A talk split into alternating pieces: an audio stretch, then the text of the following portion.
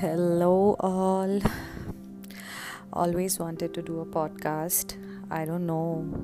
It's just I'm so amateur at this. I'm trying my hands out, but emotions are flowing like really bad, and I know I got to tell this. Maybe, you know, somebody will be able to relate to this, or I'll just feel happy if someone listens to this. So yeah, this is about my life, about what I am going through right now. I'm sure there'll be hundreds and millions out there who are uh, listening to my voice right now. I hope they do, at least one person who is able to resonate with what I am feeling right now. So it's twenty-eighth of April twenty twenty. It's I am Shruti. Oh, well, that's my official name. You can all call me Shruti. Actually, I don't want to tell what I would be loved to be called as. And it's a Tuesday evening at home, lockdown because of the covid nineteen crisis, along with the entire world. I know it's stressing for everyone, and I am here, another person who, see what my luck is, I actually quit my job just a few days before the lockdown actually started. Well, that's not important. I think I just made some wrong choices.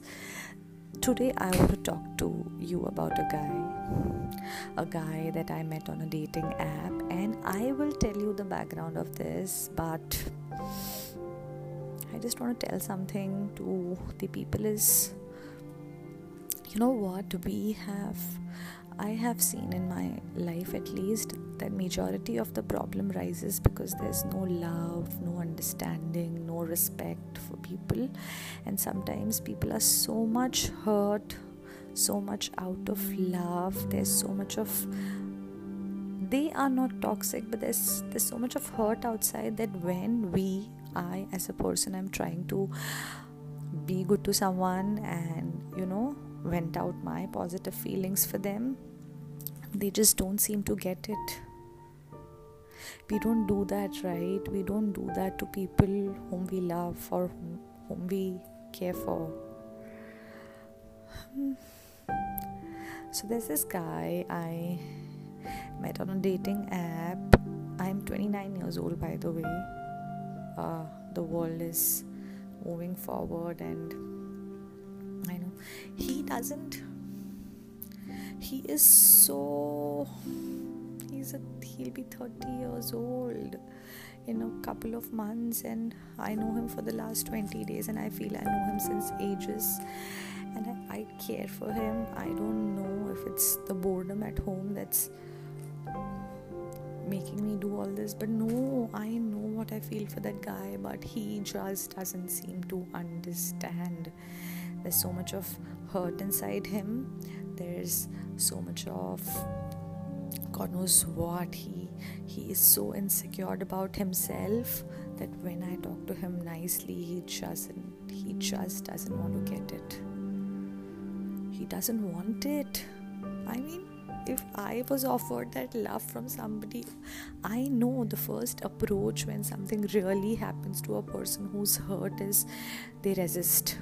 I know that, but you know, it's it's tiring for the person who is giving on the other end also when that is not reciprocated, as said by a lot of speakers and uh, you know these uh, saints across the world. They tell, you know, you should only give, not expect things, not expect things. But you know, sometimes when the recipient does not even acknowledge that, it's it aches. I have felt that heartache. I don't know if it's karma or what, but then yeah, I had to tell this to someone, and I hope someone listens to this, at least someone. I am in the in a proper state of mind. It's just that there's so much of love inside me, and someone just just doesn't seem to reciprocate. Forget reciprocating, doesn't even seem to acknowledge, and it aches. It aches